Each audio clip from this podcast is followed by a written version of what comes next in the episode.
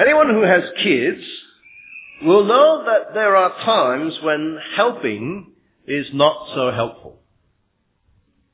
Right? When your child is trying to help you do something, but really is just getting in the way. And the most helpful thing for him or her to do is to just let you do it. But there are times when it works, when it's worse.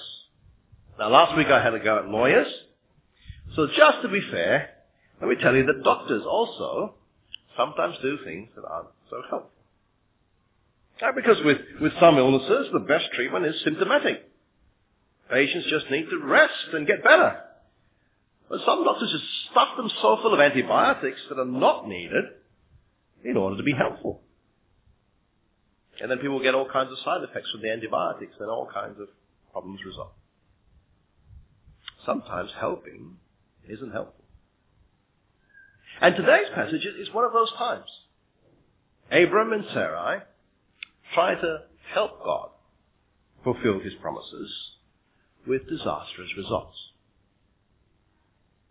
Now, God had made Abram some very big promises. If you've been here over the last few weeks, you, you know them.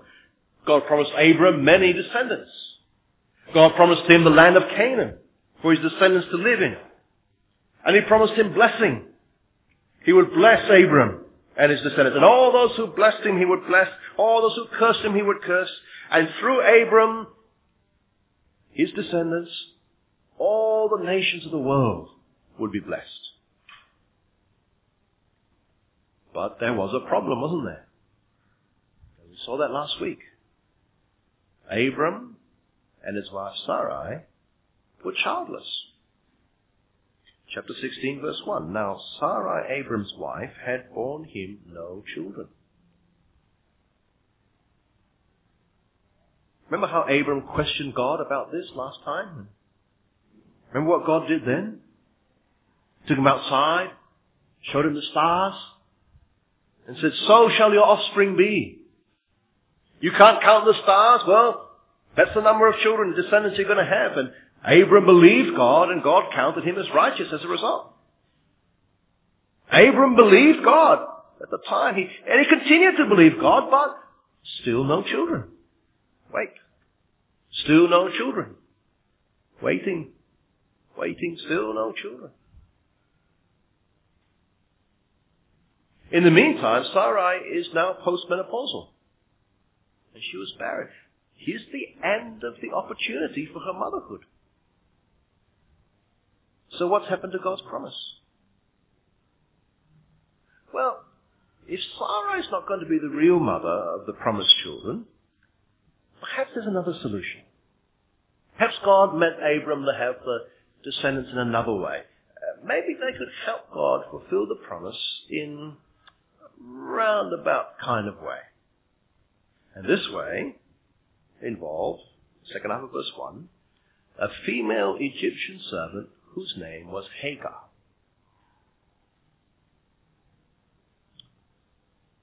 Now it says that this servant was Sarai's.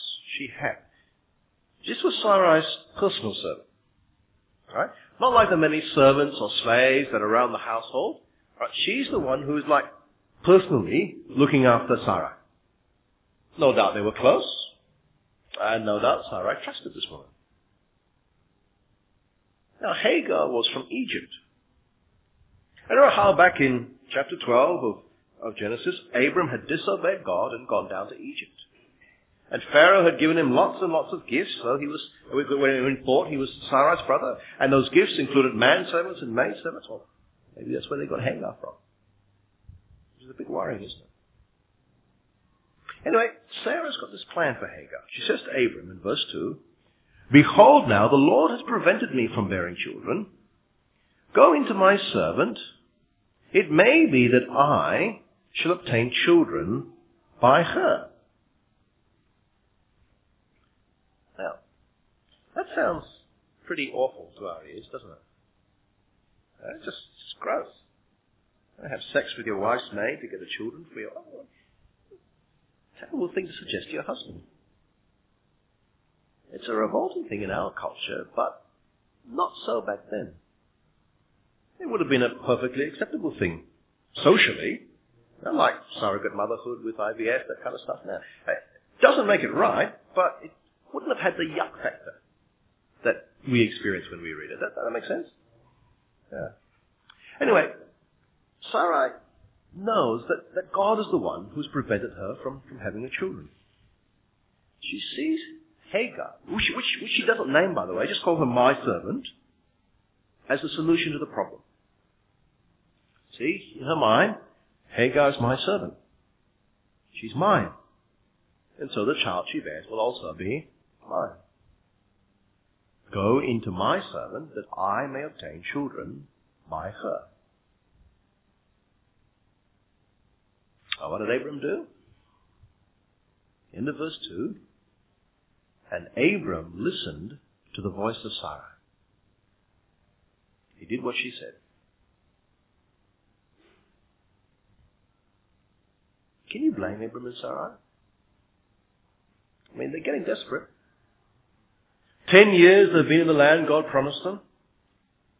Ten years they've been trying and waiting to conceive. Even that would have taken a lot of faith, given how old they were. But for ten years, God had not given them a son.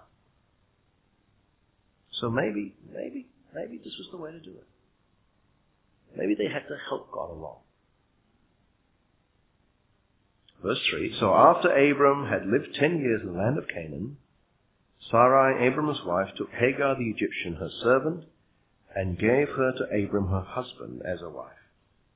And he went into Hagar, and she conceived.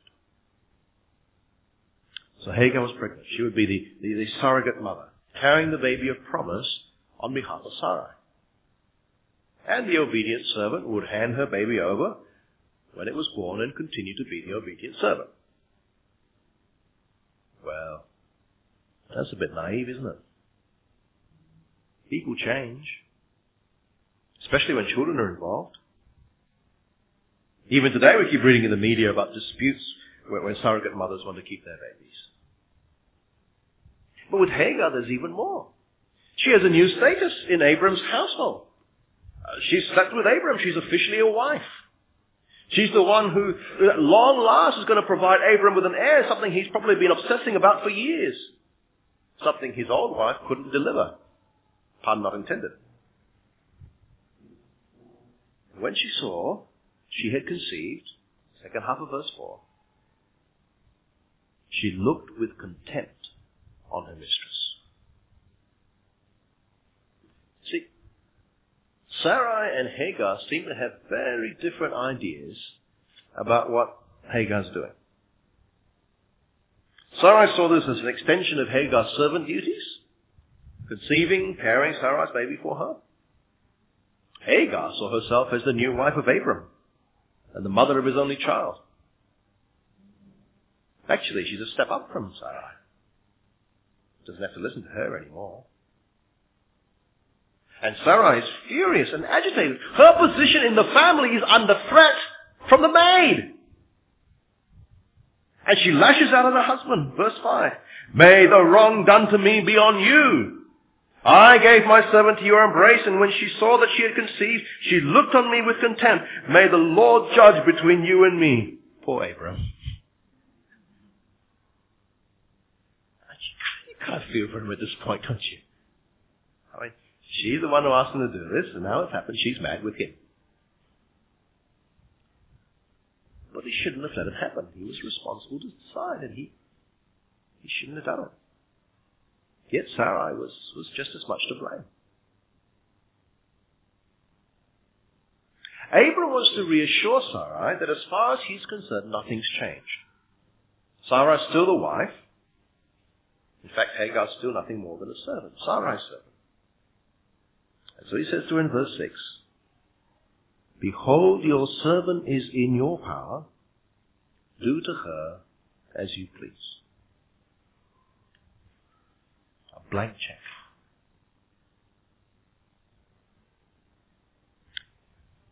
What does Sarai do with this blank check? Well, she takes this blank check and she treats Hagar badly. Very badly. We don't know what she does, but it is so awful that Hagar makes a decision. But verse 6 continues, Sarah dealt, Sarah dealt harshly with her, and she fled from her. She fled from her. Now, just think for a moment. I mean, getting pregnant by Abram would have been a great bonus as far as, as far as Hagar's concerned. Things are just becoming surprisingly good for her. Sarah's treatment must have been terrible to make her leave. And running away in that kind of setting is not like, you know, going down the road back to mum's place. Hagar would have had nowhere to go. It would have been a very dangerous move. Out into the wilderness. Putting life and limb at very, very, very serious risk. Sarai's treatment must have been dreadful to make her do that. And yet Abram did nothing to stop Sarai and protect Hagar. Nothing. Blank check. Do as you please. He listened to Sarai with her idea of surrogate motherhood. And by his inaction and permission, was complicit in the mistreatment of her maid. Abram was a wimp. And Sarai was, don't know if I'm allowed to use this word here. Let us skip it. Know, that's, that's disappointing, isn't it? Because Abram and Sarah, they are heroes of the Bible.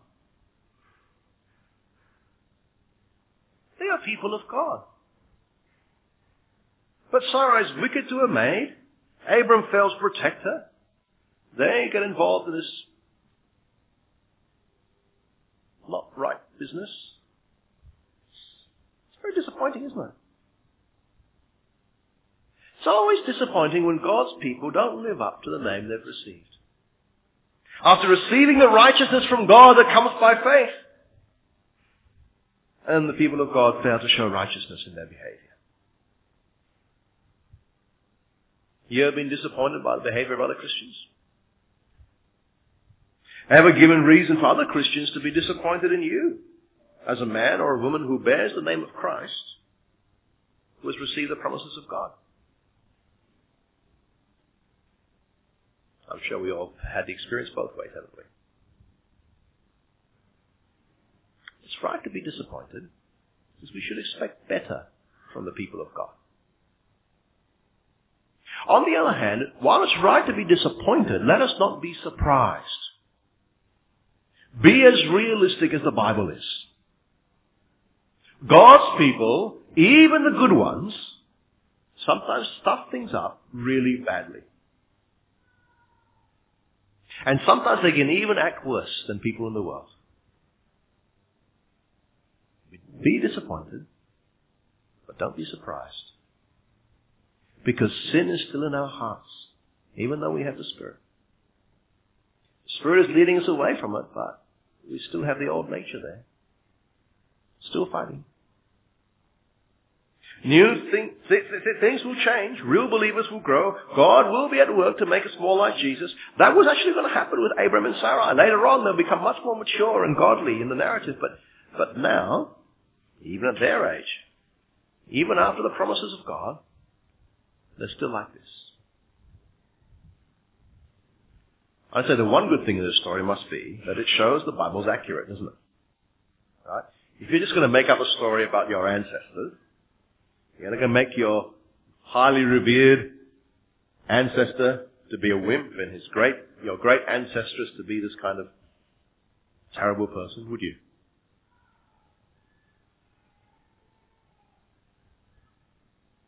Well, Hagar runs away from Abram and Sarah. That might have been the end of the story, you know. Big mistake. The other person leaves. Now, put the whole incident behind them and get back to the promises. But God's not going to let that happen. And it's not going to be easy from now on. But God doesn't just care about the promises. He doesn't just care for Abram and Sarai. His goal isn't just to make life easy for them, sweep everything under the carpet, because he cares for Hagar as well. And so, he goes after her. And he seeks her. Verse 7. The angel of the Lord found her, Hagar, by a spring of water in the wilderness, a spring on the way to Shur. Now, a couple of things to talk about there. The angel of the Lord could have just been an angel, right? Sent by God, but in Genesis, often we find the angel of the Lord is somehow or other simultaneously God himself and God's messenger. We find that in a few different times. Right? Distinct from God and yet identical with God. Quite a mystery really, can't understand that in Genesis. Maybe we have a hint of it when we get to the New Testament. Where we discover that God the Son is both the messenger of God the Father and God. Anyway, the angel of the God found her at the spring of water in the desert. Spring, it says, um, on the way to Shur. That is actually, um, it's, it's on the route towards Egypt. Uh, presumably she's trying to get home. Angel of the Lord speaks to her. And he says, verse 8, Hagar, servant of Sarai, where have you come from and where are you going? Now, of course he knows, but he wants, he wants Hagar to say it. What is she doing here? And she does, at the end of verse 8. I am fleeing from my mistress Sarai. And the angel of the Lord says to her, Return to your mistress and submit to her. Now, that's a bit shocking, isn't it? You'd expect him to say, Oh, you poor thing, she's treating you so badly. Look, I'll help you get to Egypt away from her. No, he says, you do the right thing. Return to your mistress and submit to her.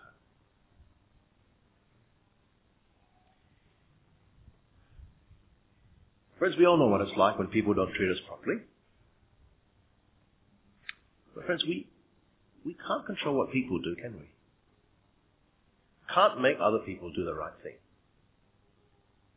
God won't judge us by what other people do to us. We're not, we're not responsible for that. What we are responsible for is, is what we do in response. What we need to do is to keep on doing the right thing, even when other people are not treating us right. It's hard to do, because our natural sense is bang bang. We need to do the right thing. And God will reward us appropriately. God is our shield. And God does reward. As the angel of the Lord tells Hagar to go back to her mistress and submit to her, he also, at the same time, gives her a promise. And it's a promise that's remarkably similar to one of the promises God made Abram. Look at verse 10. I will surely multiply your offspring so that they cannot be numbered for multitude. God is going to give Hagar many, many, many, many descendants. So many that they can't be numbered. Just like he said to Abram. Uh, though you notice there are the other things that are promised to Abram, those elements of land and blessing, they're not mentioned here. No suggestion that all the peoples of the earth will be blessed through Hagar. No hint that the promises to Abraham were going to all get passed to Hagar. God wasn't going to save the world and, and reverse the fall through the sins of Hagar. But there was still a promise for Hagar. God still had a plan for her. And the angel continues in verse 11. Behold, you are pregnant, and you shall bear a son, and you shall call his name Ishmael, because the Lord has listened to your affliction. Ishmael means the Lord heard, the Lord listened. Because friends, God listened. God heard. God noticed what happened to Hagar. He knew that she had been treated unfairly. He didn't promise her that Sarah would change her tune, but he did take notice of Hagar's plight. God listened. God heard. God noticed. Later on, when Abram's descendants, the people of Israel, were slaves in Egypt, they in turn would be ill-treated by the Egyptians. Just like Sarai ill-treated this Egyptian. And their cry would go up to God. And God would listen to their cry and eventually rescue them. Exodus chapter 3 verse 9, it's about to come up on the screen. And behold, the cry of the people of Israel has come to me, and I have also seen the oppression with which the Egyptians oppressed them. God heard. God noticed. Even later when Jesus came, he cried out to God the Father in prayers and supplication. He was heard. And though he died, he still went through death. He was rescued from death and raised. Hagar, the Israelites, Jesus, all victims of gross injustice. And God heard the cry of all of them. And friends, God notices when we are treated wrongly as well.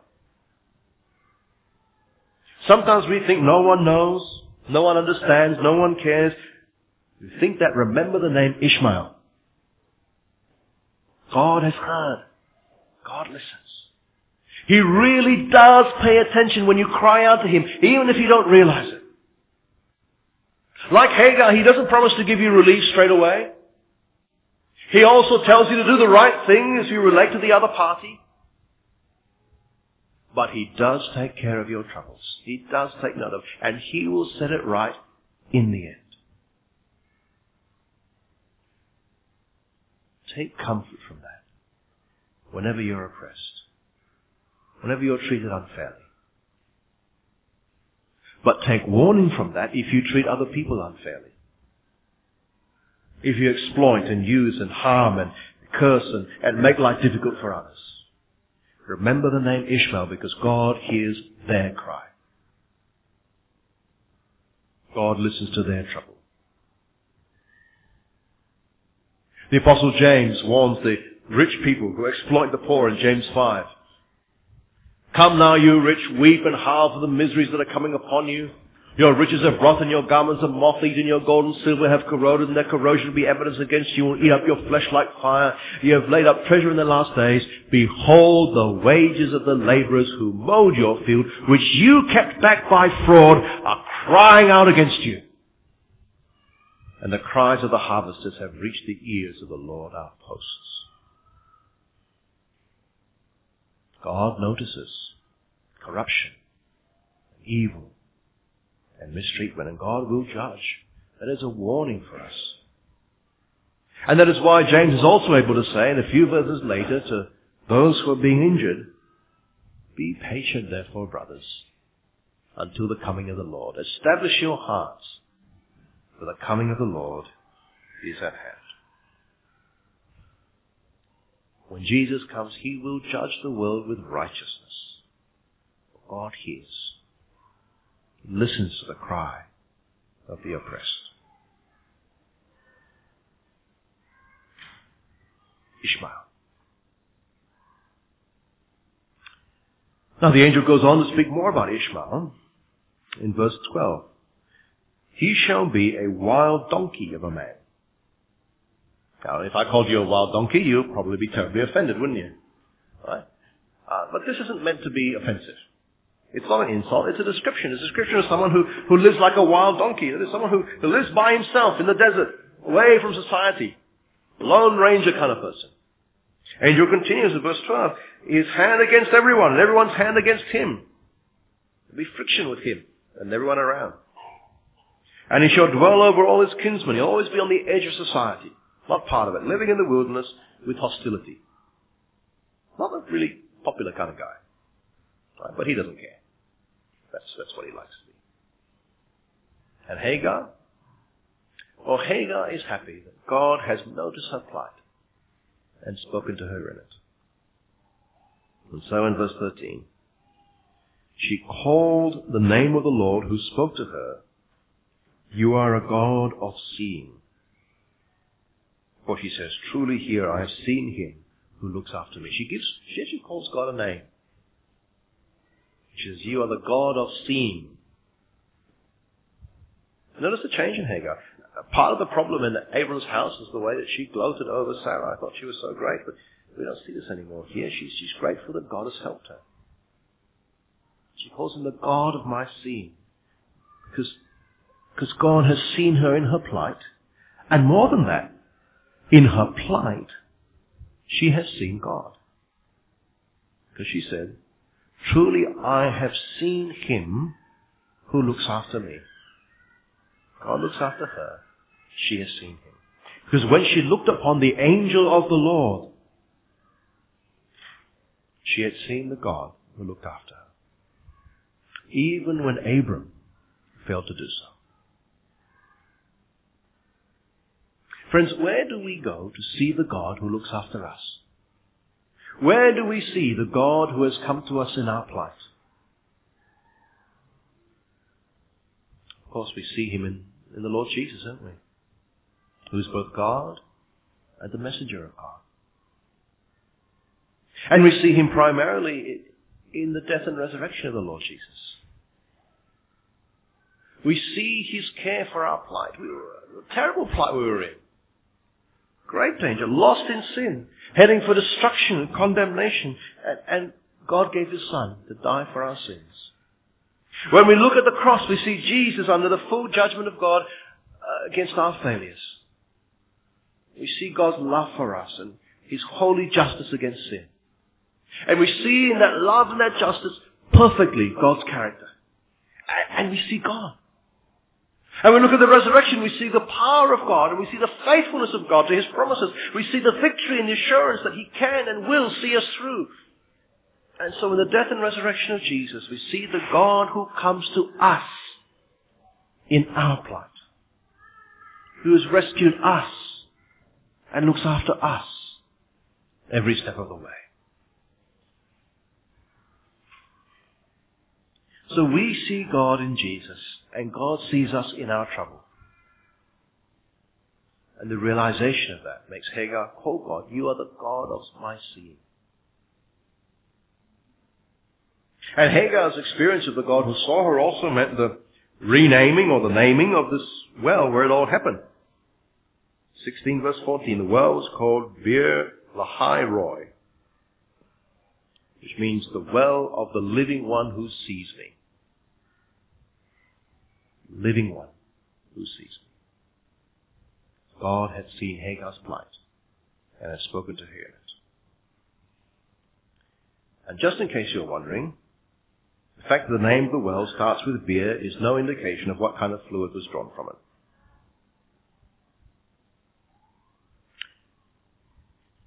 So, Hagar went home. We don't know kind of reception she got when she went home. But in verse 15, she's, she's well and truly part of the family. Hagar bore Abram a son. Abram called the name of his son, whom Hagar bore, Ishmael. No mention of Sarah here, even though she's the chief architect of this plan. It's, Hagar and Abram.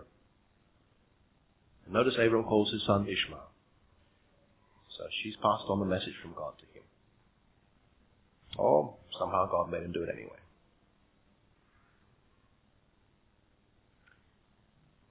The main part of the story, though, is not so much, I think, about Hagar, but the folly of Abram and Sarah in, in trying to help God fulfill his promise, particularly by such dubious means. We can understand their reasoning, but it doesn't make it right. Because helping here, again, just, just wasn't helpful. But again, you can understand. Look, look at Abram's age in verse 16. Abram was 86 years old when Hagar was born to Ishmael. Now, assuming that Genesis is counting numbers the same way as we do, Abram's getting rather old, isn't it, to be a first-time dad?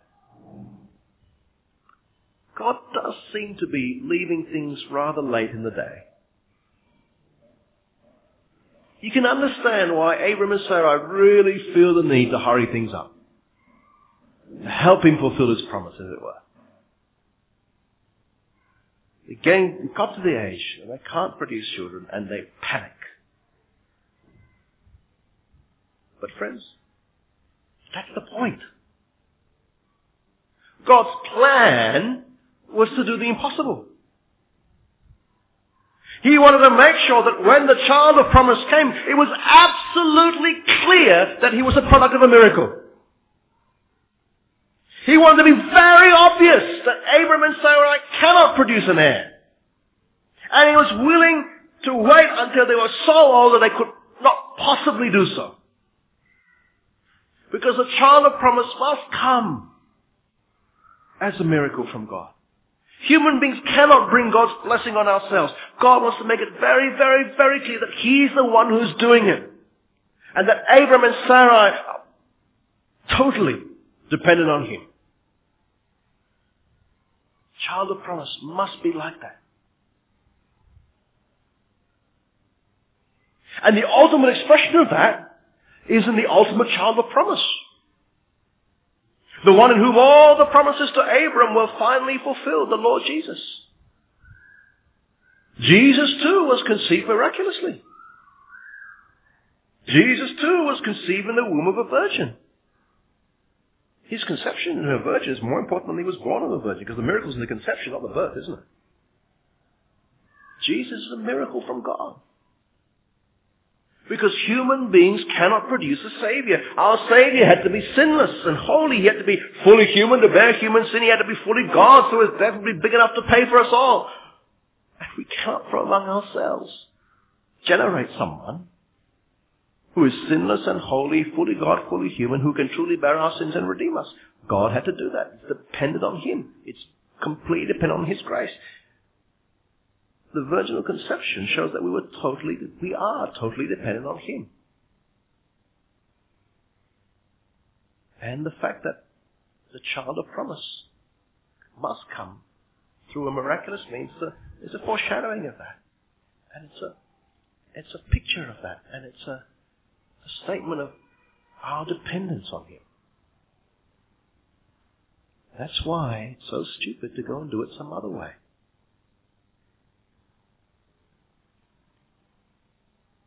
And there's another place where it's mirrored as well in our own spiritual lives. Our own spiritual lives are a gift from God. We were dead in our sins with absolutely no way of saving ourselves, helping ourselves out of the mess we were in. God gave His Son to die for us. He gave us His Spirit to open our eyes to see Him, enable us to receive by faith what we could not earn.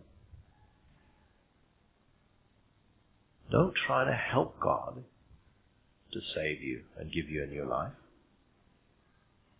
Don't add to grace and say, yeah, you trust in Christ, but also do all these good works in order to be saved. Do all these religious things in order to be saved. Don't try and help God.